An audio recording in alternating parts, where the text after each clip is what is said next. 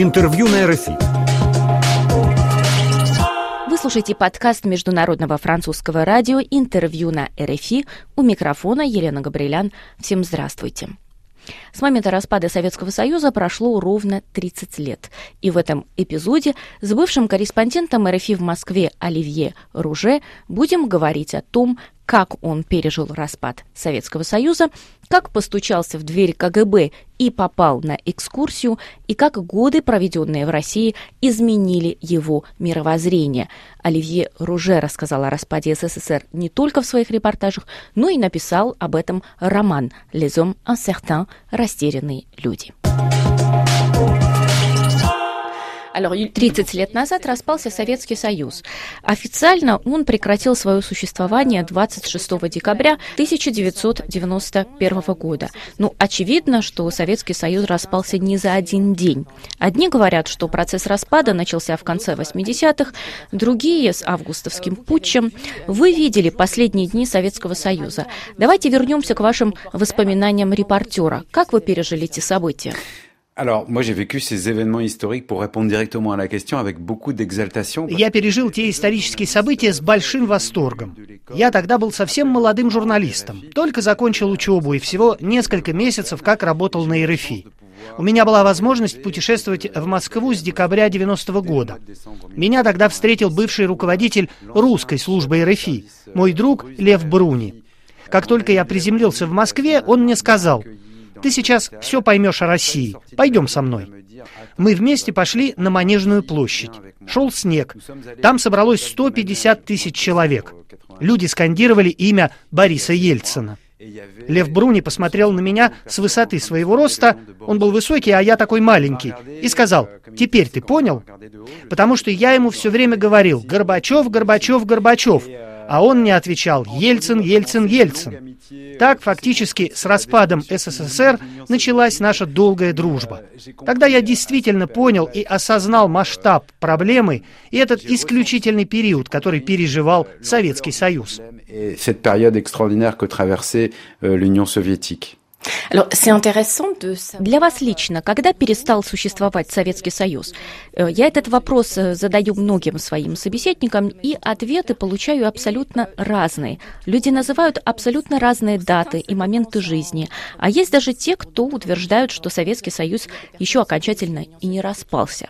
Existe toujours. Donc forcément mm. peut-être dans la tête des gens. Alors, alors moi je vais vous faire une réponse de Normand. Moi je pense que l'Union soviétique a commencé... У меня двоякий ответ на этот вопрос. Я думаю, что распад СССР начался с Юрием Андроповым. Он возглавлял КГБ и в государственном аппарате первым понял, что страна идет в тупик. В эпоху Рейгана конкуренция с США была особенно жесткой. Юрий Андропов начал объяснять КГБ и партии, что стране нужны глубокие реформы. Это он, отец перестройки. Он выделил Горбачева, политика с юга России, как человека, который может провести эти реформы. Андропов недолго пробыл у власти. Он был болен и вскоре умер. Пришедший после него Черненко отложил задумку Андропова.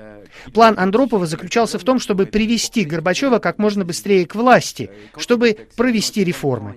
Безусловно, он не представлял, что эти реформы могут привести к развалу СССР. Это не входило в его планы. Наоборот, он хотел реформировать страну, чтобы она существовала как можно дольше.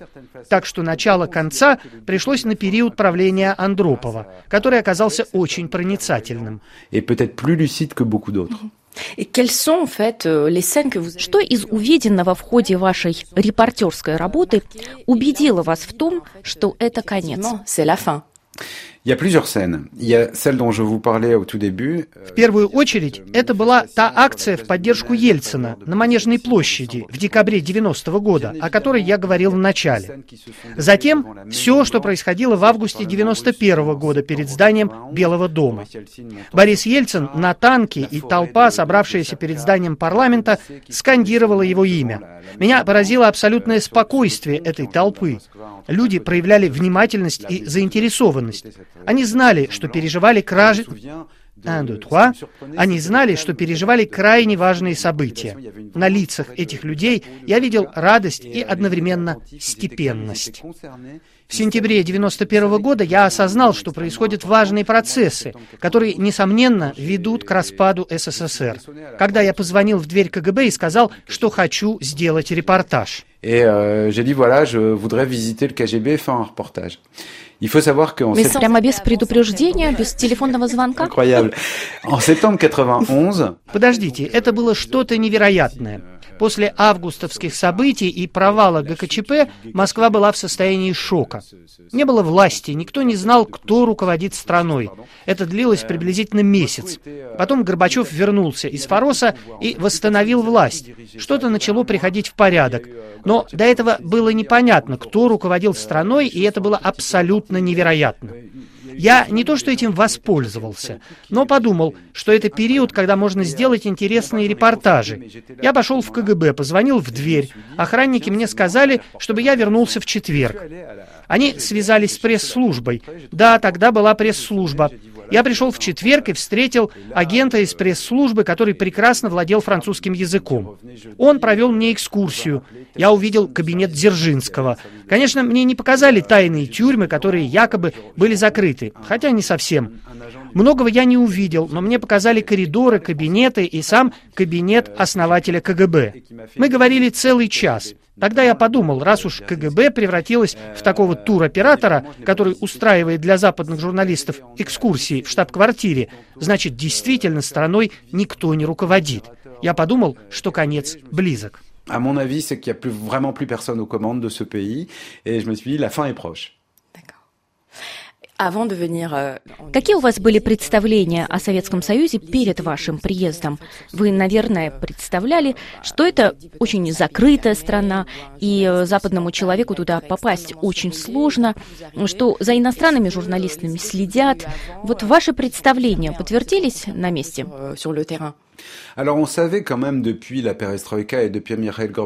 Мы знали, что с приходом Горбачева и с перестройкой страна существенно открылась.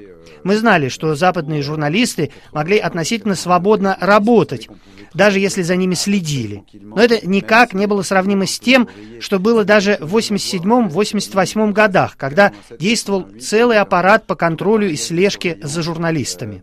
Но мы быстро поняли, что журналисты были размещены в дипкорпусе, то есть в зданиях, которые были предназначены для дипломатов и иностранных журналистов, и где персонал работал на КГБ. Но эта тенденция постепенно исчезала, поскольку Москва разрешала журналистам приезжать и оставаться в гостиницах или даже в частных квартирах. Я познавал это все, потому что до моего приезда у меня были достаточно общие представления. В студенческие годы я был активистом и членом коммунистической партии, которая была троцкистской. Мы были антисоветчиками и антисталинистами, но мы были за коммунизм. Я мечтал оказаться по ту сторону железного занавеса, увидеть, что там происходит. Я знал, что это было социальное бедствие, люди не были свободны и счастливы. Однако со временем мы поняли, что 90-е это был крах, который разрушил жизнь миллионов людей, которые столкнулись с бедностью, алкоголизмом, болезнями. Моя поездка в Москву позволила мне сопоставить реальность с моими представлениями об СССР, которые в какой-то степени были идеализированными. Euh. С 1994 по 1998 год вы были корреспондентом РФИ в Москве. Возвращались ли вы с тех пор в Россию? И какое у вас мнение о современной России 30 лет спустя, после распада СССР. С тех пор я не возвращался, но был в других бывших советских республиках. Например, недавно я был в Таджикистане. Я должен признаться, что сегодня у меня нет четкого мнения о современном российском обществе. Но как демократ я идеализирую и думаю, что общество должно открываться и двигаться вперед. Однако мы видим, что травмы 90-х оставили такой сильный отпечаток в сознании людей, что они препятствуют развитию. Россияне увидели в Путине спасителя, и Путин их спас от социальной безнадежности, экономического застоя и этого шока 90-х, когда строилась свободная торговля и экономика, но при этом все рушилось. То есть, с одной стороны, была попытка спастись, с другой стороны, те, кто не смог адаптироваться и найти себя в эти суровые времена, когда все так быстро менялось, пережили катастрофу. И даже теперь этот страх и шок настолько глубок, что людям трудно представить Россию без Путина. Может быть, я и ошибаюсь, но я так понимаю ситуацию. И мне кажется, чем дальше, тем большая часть общества, особенно молодежь, скажет, хватит, мы хотим изменений. Это общество обречено, и эта политическая система тоже обречена на эволюцию. Но у меня недостаточно глубокие и точные знания о сегодняшней ситуации, чтобы судить. pour pouvoir formuler un, un jugement. У вас до сих пор сохранились очень яркие воспоминания о тех годах, которые вы провели в России. Вы прослушивали ваши репортажи с годами. Какие у вас чувства возникают, когда вы снова слушаете эти истории? Это невероятная коллекция воспоминаний. Когда я был в Москве, у меня была возможность узнать не только русских, но и всю мозаику народов, которые жили в СССР. Ингуши, чеченцы, армяне, литовцы, латыши – Знакомство с ними, с их образом жизни, были лучшими воспоминаниями моей жизни, не только потому, что я делал свои первые шаги в журналистике, но еще и потому, что это был невероятный опыт.